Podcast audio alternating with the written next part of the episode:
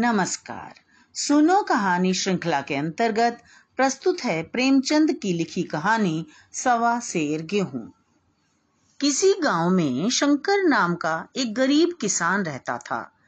वह बहुत सीधा सादा आदमी था। वह अपने काम से काम रखता तथा किसी का बुरा नहीं चाहता था। वह स्वयं भूखा भले ही रह जाए, परंतु उसके द्वार से कभी कोई भूखा नहीं लौटता था। एक बार एक महात्मा जी उसके द्वार पर आए। घर में केवल जौ का आटा ही था।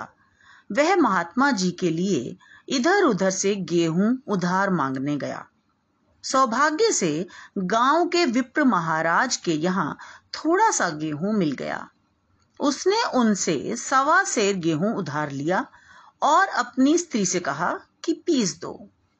उसकी पत्नी ने गेहूं पीस दिया और उस आटे से महात्मा जी के लिए भोजन बनाया। महात्मा जी ने भोजन किया और आशीर्वाद देकर अपनी राह ली। विप्र महाराज किसानों से साल में 2 बार खलिहानी लिया करते थे। शंकर ने दिल में कहा कि इन्हें 125 सेर गेहूं क्या लौटाऊं। उसने पसेरी के बदले कुछ ज्यादा ही दे दिया। सोचा कि ये अपने आप समझ जाएंगे। उसे क्या पता था कि उसका सीधापन ही उसे भारी पड़ जाएगा। देखते देखते 7 साल गुजर गए। विप्र जी विप्र से विप्र महाजन हुए और शंकर किसान से मजूर हो गया। छोटा भाई अलग हो गया। खेत आधे रह गए, 1 बैल रह गया।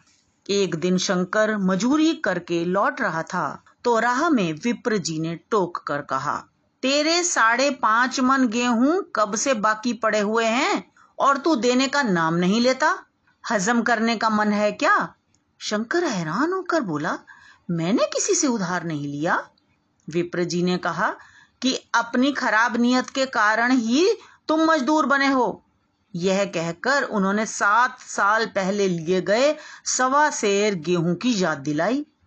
शंकर ने कहा, मैंने इतनी बार खलिहानी दी, फिर भी यदि तुम कहते तो मैं तुम्हें गेहूं तोल देता।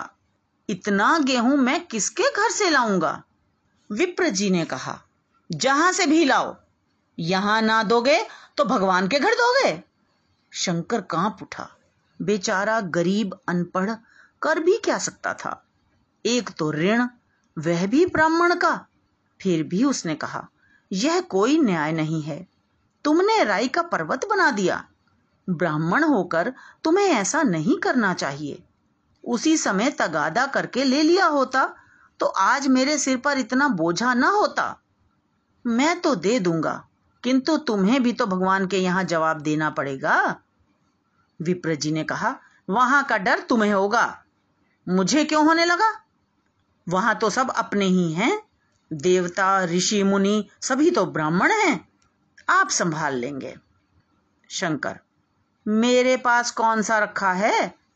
किसी से मांग कर ही लाऊंगा, तभी दे पाऊंगा। विप्र जी, मुझे इससे कोई सरोकार नहीं है। 7 साल हो गए हैं, अब 1 दिन का समय भी ना दूंगा। गेहूं नहीं दे सकते तो दस्तावेज लिख दो। शंकर, मुझे तो देना ही है, चाहे गेहूं ले लो चाहे दस्तावेज। किस हिसाब से दाम रखोगे? हिसाब लगाया गया तो गेहूं के दाम 60 रुपए हुए। 60 रुपए का दस्तावेज लिखा गया। 3 रुपए सैकड़ा सूद। साल भर में न देने पर सूद की दर 3.5 रुपए सैकड़ा। गांव भर ने विप्र की निंदा की, लेकिन मुंह पर नहीं, क्योंकि महाजन से सभी को काम पड़ता था। उससे कौन अपना व्यवहार बिगाड़े। शंकर ने साल भर कठिन तपस्या की। मियाद के पहले रुपए अदा करने का उसने व्रत सल कर लिया था। दोपहर को पहले भी चूल्हा न जलता था, चबेने पर बसर होती थी। केवल लड़के के लिए रात को रोटियां रख दी जाती। शंकर पहले रोज 1 पैसे का तंबाकू पी जाता था।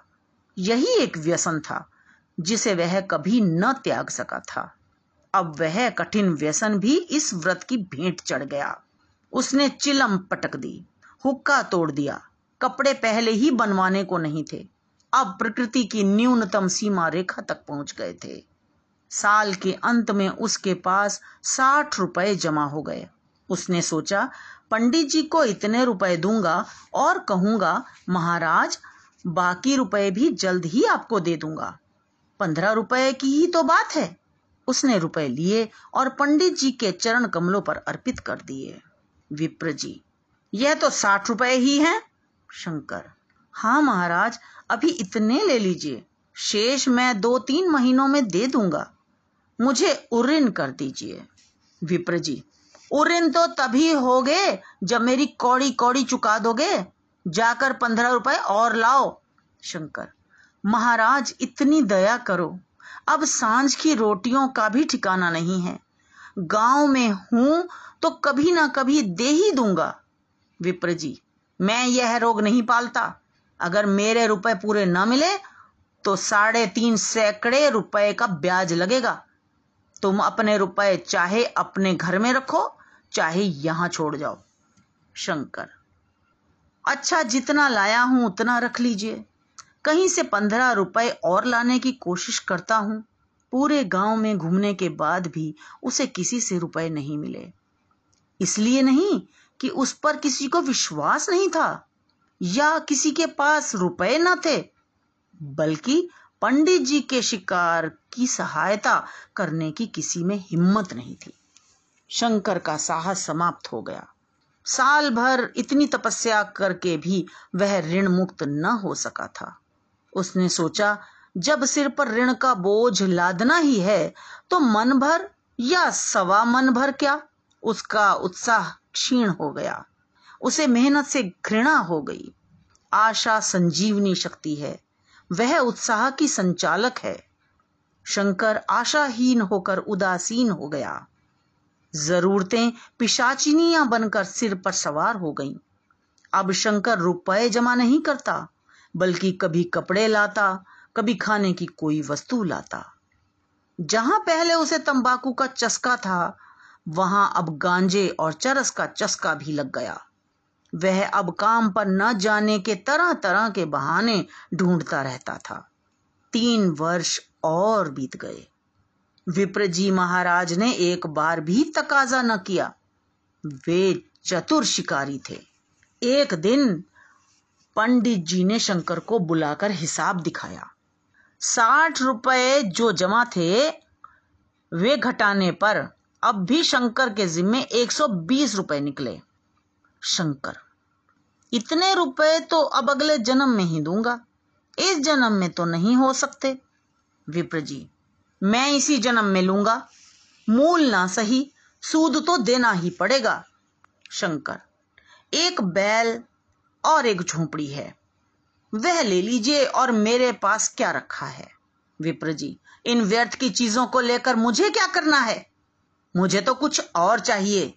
तुम मजूरी करने कहीं और जाते हो, मुझे भी खेतों के लिए मजूर चाहिए, तुम सूद में हमारे यहां काम करो। सच तो यह है कि जब तक तुम मेरा रुपया ना चुका दो तब तक तुम कहीं और काम नहीं कर सकते, कहीं और कमाकर तुम मेरा सूद भी नहीं चुका सकते, तो मूल कैसे चुकाओगे। शंकर, महाराज सूद में काम करूंगा तो खाऊंगा क्या। विप्र जी, तुम्हारी घरवाली व लड़के अपने लिए काम करेंगे। शंकर कुछ देर सोच कर बोला, यह तो जन्म भर की गुलामी हो गई।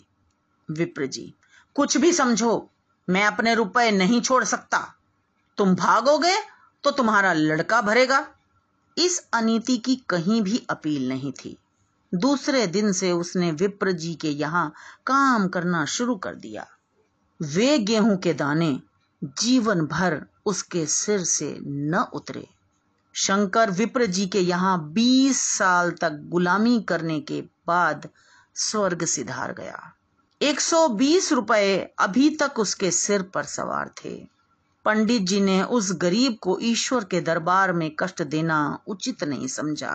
अब उन्होंने उसके जवान बेटे की गर्दन पकड़ी। अब वह विप्र जी के घर मजदूरी करता है। आशा है आपको ये कहानी पसंद आई होगी। धन्यवाद।